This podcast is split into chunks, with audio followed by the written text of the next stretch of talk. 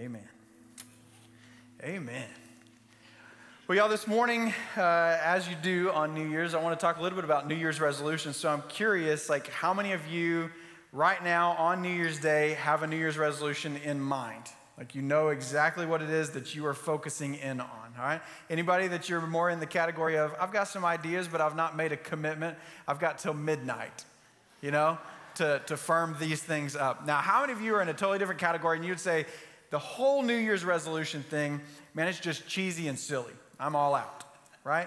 I hope you haven't just offended the people next to you that said they're committing themselves to something, right? But the truth is, they, they can be cheesy, all right? I've got a really, really close friend, and his deal is always to come up with a, a, a catchphrase that rhymes with the year, right? So it'd be like, less of me in 2023. All right, now I don't know if less of me in 2023 is somebody that's dealing with uh, selfishness or someone that's working towards weight loss, all right? But less of me in 2023, that is kind of cheesy. Maybe it's someone that's looking at both. I, I want to be less selfish and I want to weigh a little bit less. And sometimes I do think that we see them as being silly too. I saw this meme, and I'll be honest, it, it made me laugh. Y'all take a look at this. It says, May all your troubles last as long as your New Year's resolutions. if only life was that easy, right? If only our troubles were that small.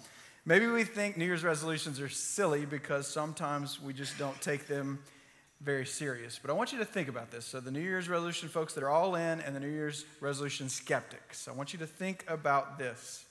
At the end of the day, a good New Year's resolution is really just a personal goal that's timed with a fresh start and a new beginning, right?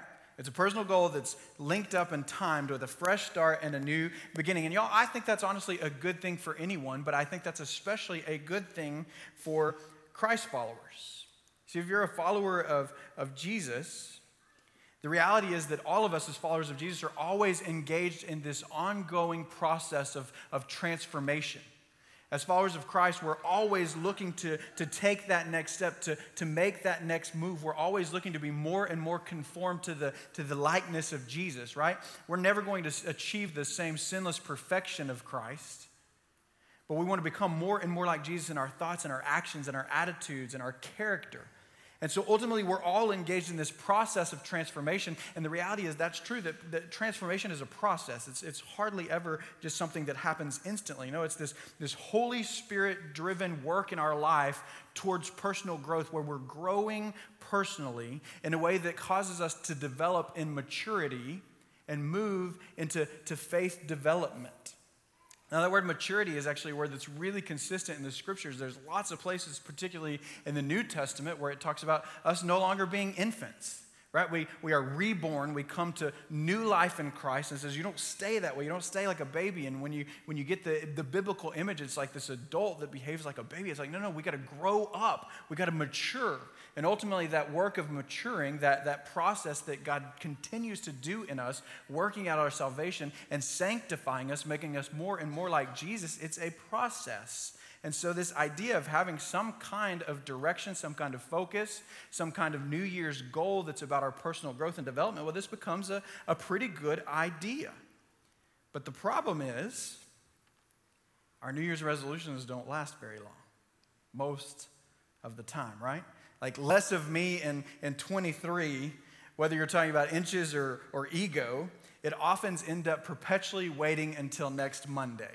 I'm going to start next Monday. I'm going to start next Monday. I'm going to start. There's always a next Monday coming, right? So either we, we forget to start or the opposite happens. Man, we start super strong and then we quit quite quickly. You with me? Like we're all on the same boat. I know we are in one way or another. So, my question for you this morning is how can we change the way we think about change? How can we change the way that we think about being changed? How can we change the way that we think about this development? How do we change the way we think about this process? And there's a concept that I want to teach you that has been so helpful for me in so many different directions in my life. And this is it it's about training versus trying. All right, maybe you've heard me talk about this in the past. Maybe you haven't. Training versus trying. This has been so helpful for me to understand this. Let me help you to understand exactly what I'm talking about. This is the best way for me to, to communicate training versus trying. Now, how many of you, one of your New Year's resolutions is to run a marathon? No judgment. Yes, I see you. I see you. All right. You're a great example of this. All right, so here's the deal If you're going to run a marathon, which is 26.2 miles, let me just make this personal. If I was going to run a marathon, 26.2 miles. And I decided after this service this morning, I was going to go out and do that. I was just going to start here and start running until I hit 26.2. And I just went for it. I was like, I'm just going to try today to run a marathon. Let me tell you, I promise I will fail miserably. I'm not making it to the wilderness golf course. All right? I would fail so, so miserably if I just tried to run a marathon. Marathon runners don't try. Marathon runners train. One of my closest friends, marathon runner, right? I've watched it. He runs one, and then he runs two, and then he runs five, and then he runs 10, and then he runs 15, and then he runs a 20 and he runs the 20. And I think, why didn't you just go ahead and run the 26.2, you ding dong? Like, come on, that would have been a marathon. You could have done that today. But they trained and incrementally they break it down and they keep going and they keep going and they keep adding, adding and adding and adding process upon process, progress upon progress. That's what it looks like to train. And so, if we're going to lean into this idea of training versus trying is recognizing that our trying isn't getting us very far and there is a training that goes on here. So for me, if I'm going to run a marathon today, I'm going to start with the point two. Right? Like, I'm just going to try to nail the point two, and then maybe tomorrow we'll go for the point four, and then the point eight, and we'll work our way up to a mile, and I'll run that one mile race. You know, I'm not doing any of that, I promise. You don't have to worry about that. But, y'all, for us as, as Jesus followers, I think so often we want this work of transformation. We want this change to, to take place in us, and we want to see this as something that's done supernaturally or miraculously. Right? God is, God is supernatural and God does miracles. And don't hear what I'm not saying. I believe that at times the Holy Spirit of God delivers people instantly out of sins and struggles. I do believe that. But more often than not, in my own life of following Jesus, in my own life and ministry of leading others to follow Jesus, more often than not, what I've seen is that growth and change takes a lot of time and a lot of effort. And it's usually a long, hard slog in the same direction. I mean, is that your experience? like, I believe in the miraculous. Don't hear what I'm not saying, but more often than not, the way that I see that God works in this is in the process. I want you to see this personal growth. Training versus trying is typically process, not event. Personal growth. Man, it is God's work. Don't deny that. It's the work of God in me. In fact, there's some things that have been personal goals of mine that I have finally found some success in. And if I'm honest about it, the reason is because I've made them God things and not just me things, right? I've asked God to help me with these things rather than just pulling myself up by my bootstraps and tackling these things on my own. It's a God thing, but it requires my participation, my effort, my energy, my commitment, right? We have to bring ourselves into this as well. That's right. Even when it comes to that Holy Spirit driven personal growth that continues to develop us in maturity and faith, it takes training. And I hope that encourages you today. Maybe you're tired of trying, and for the first time, a light bulb's going off, and you're like, man, yeah, I just need to take baby steps. Yeah, I want to take next steps, but they're going to be point two kinds of steps. I'm going to add step upon step upon step and see development and growth and maturity take place in my life because I've been trying wrong and I need to train different. Our transformation involves training so much of the time, and, and, and that alone, I hope, changes the way that you think about all of this. See, as Jesus followers, we don't have spiritual goals and then non spiritual goals. Does that make sense? Like, as Christ followers, it's not like we have this category of, of goals or resolutions that are like physical goals. Like, I intend to, to lose weight or, or work out and exercise. And those are my physical goals. And then I've got these professional goals. Like, I want to develop these certain skill sets in order to, to further myself in my career. I want to develop these leadership skills for my career. Or I want to achieve this kind of promotion. And these are my physical goals and these are my professional goals. And then over here, I have my, my spiritual goals. Maybe things like I intend this year to, to pray more or to, to read the Bible more. And these are my separate set of spiritual goals. That's not the way that it works for us as Christ followers. No, Christ follower, all of our life is spiritual life. Right? Like 100% of us is immersed in our faith. And so it's all connected. And my point in that is this is if your goals, if your next steps are about changing things physically, don't separate that from the spiritual. Right? If your resolutions are about your career and your advancement, don't change that. Don't separate that. Don't, don't separate that out from the, the spiritual. Recognize that, like, that place, that work, that, that spot where you spend 40 plus hours a week, man, that's your mission field. Like, commit that to God and recognize that's His space and ask Him to step into that space and do what He wants to do in terms of skills development and leadership promotion and those kinds of things in your life. Don't separate these kinds of things out. And maybe just that will change the way that you think about change. But today, I want us to talk about a specific goal. There's been a goal that we've put in front of our church for many years now, and it's a goal that I think is a great New Year's resolution. It's something that I love that we do. And what I want to do today with this idea of training versus trying is I want to take us on a training camp for this specific goal. All right, here it is. It's read all of thee in 2023. All right? That's cheesy. I shouldn't have said it. And that's not actually even my intent. I'm not challenging necessarily everyone in this room or everyone that's with us online to read the entire Bible this year. That would be calling you maybe to trying when you just need to engage in, in training, right? Remember, maybe you just start with the point two of the 26.2. No, our goal is to increase our Bible engagement, our individual, personal Bible engagement. And this morning, I want you to grab one of these cards from the seat back in front of you. On the front side, it says personal growth. This is our personal growth card. And on the front side, you have our disciple making pathway. On the back side, you have our guide marks for growth. And I want you to look at side two and the first of the guide marks. The front side helps you understand where you're going, and the second side helps you understand what you're doing. All right? So on the G, of the guide marks. The first one is growing, and it says growing in knowledge and application of the Bible.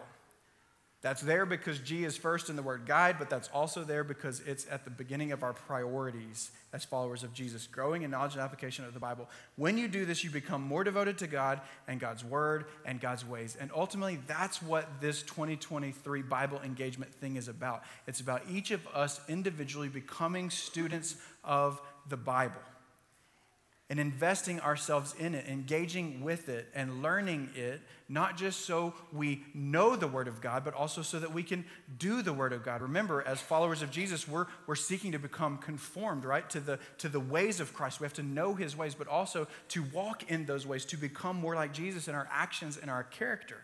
We have to know it in order to do it. And ultimately, that's what we're talking about here engaging the Bible and becoming a student of the Bible. So, to take us on this training camp, today I want to answer three important questions What, how, and why?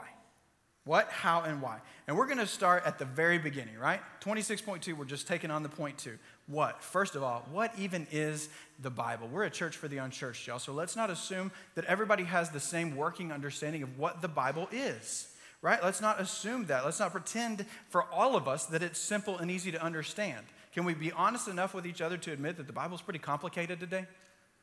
It is. It's pretty complex. It's pretty complicated. There's some pieces of it that, that we need to come together for us to have context. We're going to take on the what? We're going to take on the how. How should I read it? How should I engage it? How should I come at this like a marathon runner so that I can set myself up to win? And we're going to take on the why. And in my opinion, that is the most important question for us to address. Why do this? Why read the Bible? And I'm going to save that for last because it's most important. So we're going to start today with the what. And one of the best ways I know to help you engage this, what is the Bible, is a quick five minute video that I think will be engaging for your children. All right? So y'all take a look at this and take some notes. The Bible. It's one of the most influential books in human history. It explores the big questions of why we exist. It's inspired many people to do amazing things. And confused many others. And you've probably got one sitting around somewhere. So, what is the Bible actually? Well, the Bible is a small library of books that all emerged out of the history of the people of ancient Israel. And in one sense, they were just like any other ancient civilization. But among them were a long line of individuals called prophets, and they viewed Israel's story as anything but ordinary. They saw it as a central part of what God was doing for all humanity, and These prophets were literary geniuses. Really? Yeah, they expertly crafted the Hebrew language to write epic narratives, very sophisticated poetry. They were masters of metaphor and storytelling, and they leveraged all of this to explore life's most complicated questions about death and life and the human struggle. So, there's a lot of different authors writing this book. Yeah, and these texts were produced over a thousand year period, starting with Israel's origins in Egypt, then leading up to their kingdom with their first temple, but eventually they were conquered by the Babylonians, who took them away into exile. Then, at a crucial moment in their history, many Israelites returned to their land. They built a second temple, they reformed their identity, and this is when the Jewish scriptures began to be formed into the shape that we have them today. Okay, the Jewish Bible. What's in it? Well, in Hebrew, it's called by an acronym, Tanakh. The T stands for Torah, sometimes called the Law. That's Israel's five book foundation story. The N stands for Nevi'im, the Hebrew word for prophets. And this section consists of the historical books that tell Israel's story from the prophet's point of view. Then you get the poetic books of the prophets themselves. The K stands for Ketuvim, the Hebrew word for writings. This is a diverse collection of poetic books, wisdom books, and more narrative. And the Jewish people believe that through all of these literary works, God speaks to his people. Now, there were other Jewish writings being produced during this Second Temple period as well. Yeah, a really diverse group of texts. And these too were highly valued in Jewish communities. And there was debate from ancient times about whether or not some of these should be considered part of their scriptures. So, this is a lot of different writings over a long period of time. Why did they put them all together like this? Well, altogether, these texts tell an epic story about how God is working through these people to bring order and beauty out of the chaos of our world. And it all builds up to a hope for a new leader who would come and renew all creation. And then the Tanakh concludes, and this leader never comes. So, it's an expertly crafted work, but it's missing an ending? That's exactly right. Now, a few centuries later, a Jewish prophet comes onto the scene named Jesus of Nazareth. He claimed he was carrying the Tanakh story forward.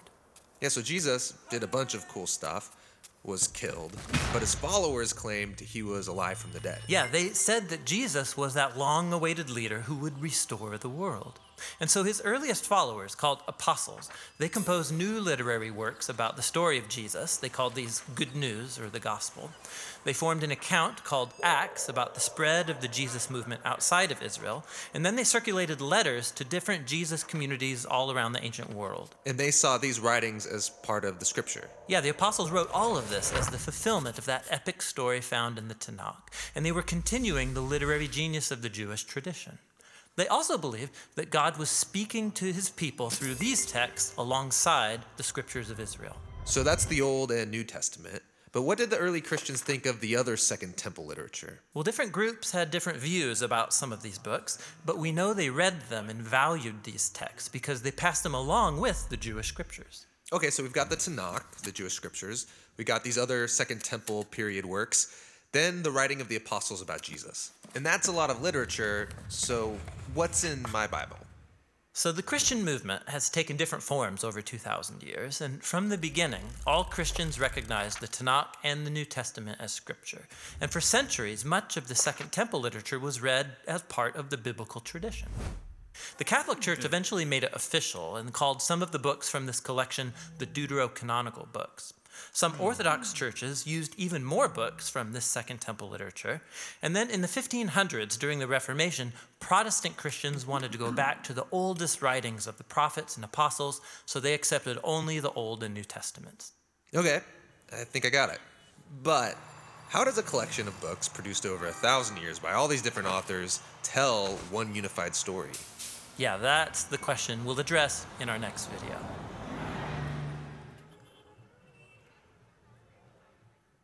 If only all of life came with an animated graphic, right? Raise your hand if you learned something new. Right? Yeah, absolutely.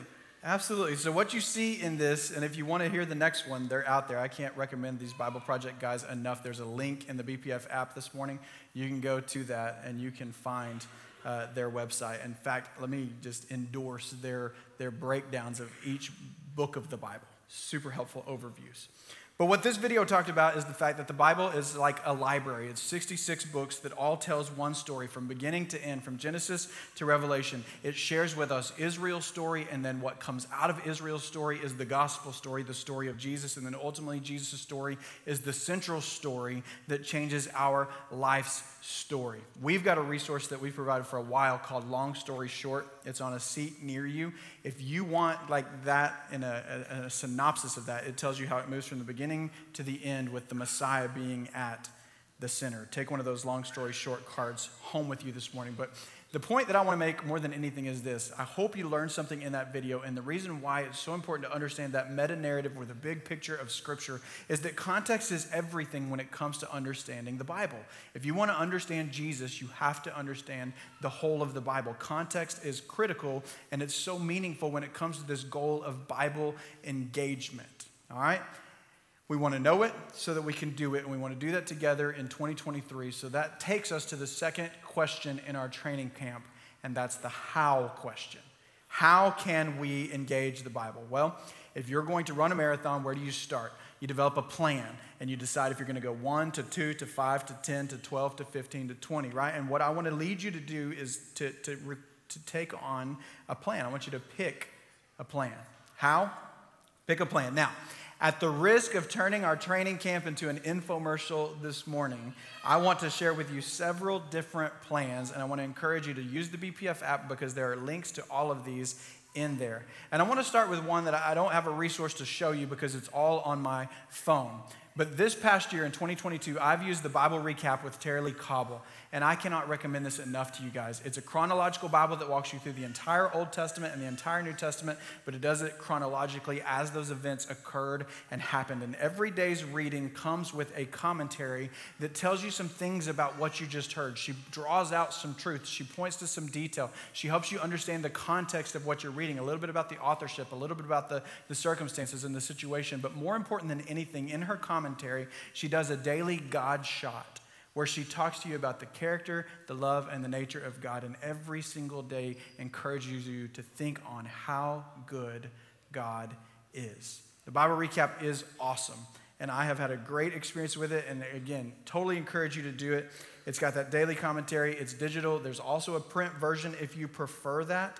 But I also want you to hear me say this there is also a just New Testament version of the Bible recap.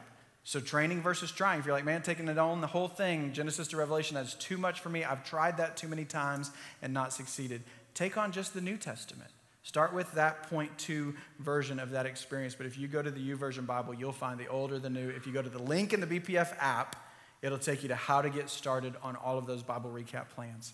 The second one that I want to tell you about is this it's the E100, which stands for Essential 100 Readings. The E100 has 100 different readings 50 Old Testament and 50 New Testament that has been selected by a pastor and scholar. And the idea is this that he can take you through these 100 readings in a way that you get the big picture of the Bible without getting bogged down in some of the details.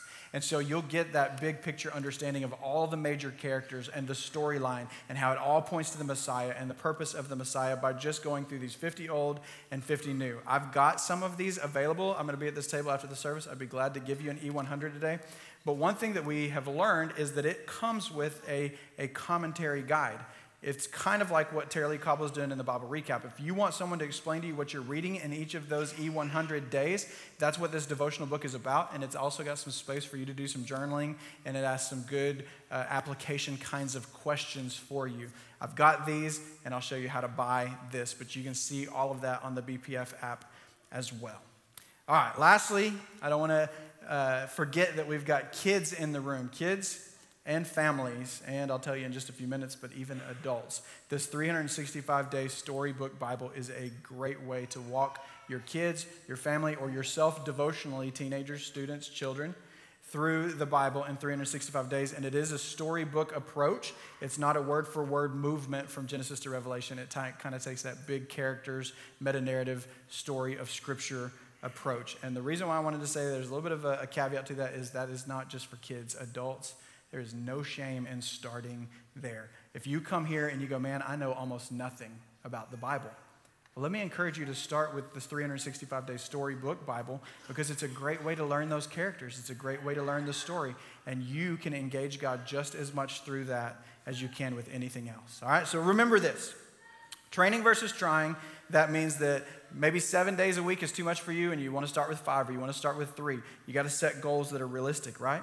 Maybe you want to start with just the New Testament. Maybe you want to start with just a book of the Bible. Let me encourage you towards John. We're going to pick John back up next week as we continue our journey through John with Jesus as a church together. So think about just John. Think about just 15 minutes a day. And don't just pick a time, uh, don't just pick a plan, pick a time. Recognize that each of us are made and modeled differently. My wife Ashley and I are so very different. Opposites attract. Well, then we are definitely uh, attracted opposites. Ashley's a morning person. I'm not. So maybe you're an early bird. Maybe you're a midday person. Maybe you're a commuter that has time in the car. Maybe you're a night owl. Maybe you're a free spirit. My point is just this do what works for you. Find the time to spend in Bible engagement each day in a way that works for you and recognize that that's okay. You don't have to start your day with it. If starting your day is the right way, go for that. Honestly, the way that I've worked through the Bible recap in the course of 2022, and I finished it yesterday, was 99% of the time I was listening to that after I dropped my youngest daughter off at Rasco, and then I would get to my office. From that time from Rasco to my office, that's when I was listening to the Bible recap, and then I'd sit in the parking lot in front of the office for about five to 10 more minutes to finish my daily reading. And that's how I made it through the Bible in a year. So you do what's right for you.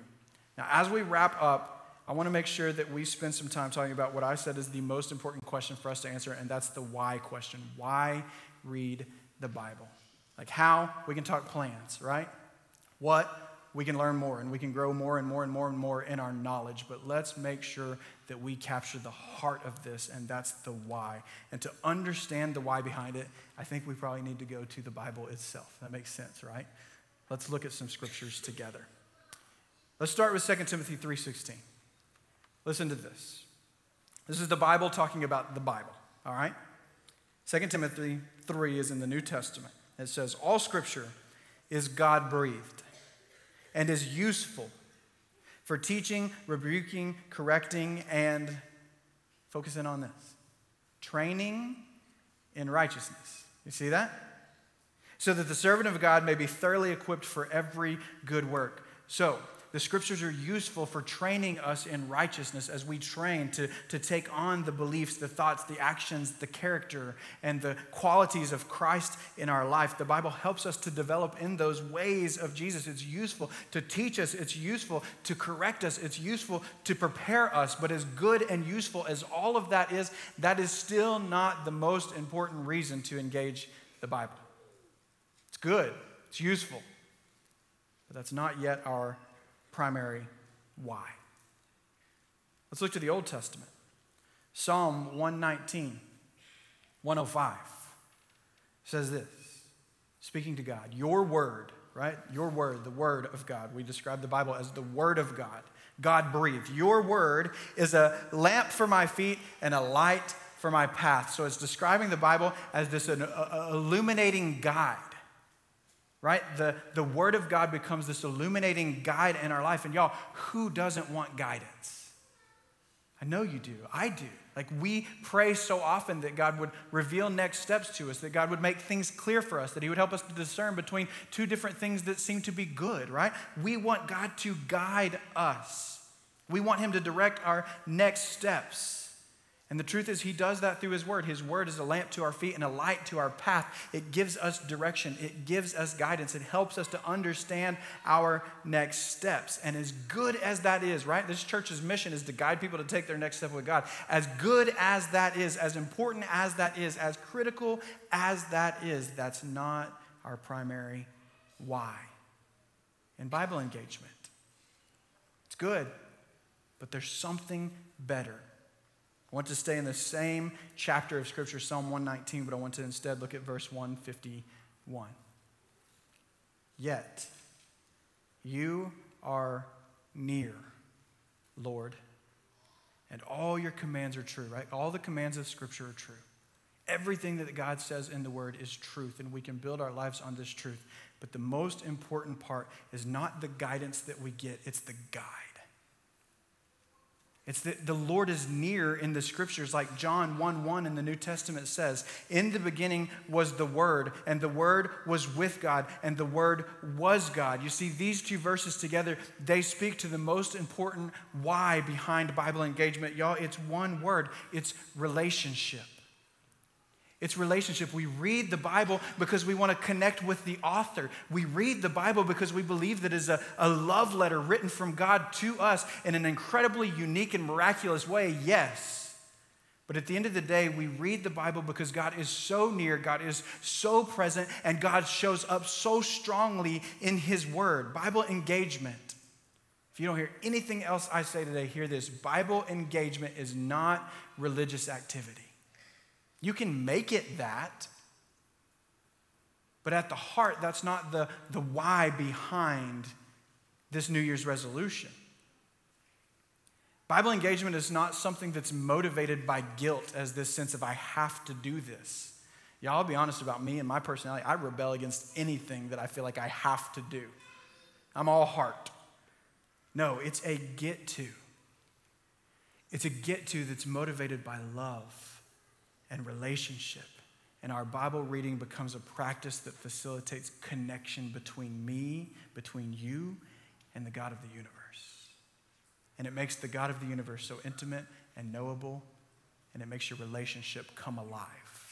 And that's why it's worth investing yourself in. That's why it's worth training in. That's why it's worth all of us collectively together as a church family saying we're going to take on a goal to increase our Bible engagement in whatever plan because we want to see God do a work of personal growth in us. And I'm willing to engage in the long, hard slog of living in discipline and walking in the process of God forming me into the likeness of Christ. And so ultimately, I have one last question for you. Is will you train for increased Bible engagement in 2023 in order to connect with God? What's your next step? We'd love to help you take it. Let me pray for you. God, thank you so much for this opportunity to kick our year off with this challenge this morning. God, I pray that you would protect everyone in this room, including me, from getting involved in just religious activity for the sake of checking off a box, but that you would engage our hearts and our minds fully and completely, and that you would facilitate greater connection and relationship with you as we engage you through your word. God, we thank you for the gift of Scripture. It is a gift to us, just like prayer is a gift. And ultimately, God, we want to know you. And we want to experience you in our Bible reading and our prayer. And our heart's desire, God, is to do that so that we can live on mission and make you known. God, we pray that you would do more of that in us this year. In Jesus' name, amen. Amen. Guys,